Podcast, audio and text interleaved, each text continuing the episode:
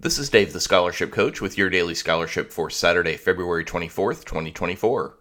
Today we have a Weekender scholarship. Weekenders are quick and easy scholarships that you can enter in just a few minutes, giving you time to work on your more in depth scholarship applications or to just relax and enjoy the weekend. Today's Weekender scholarship is the $500 Cedar Education Lending Because College is Expensive scholarship. This scholarship is open to high school sophomores and above, college students, and graduate school students. To apply, simply fill out the short form on the application page, and you can find a link to that in the show notes of today's episode.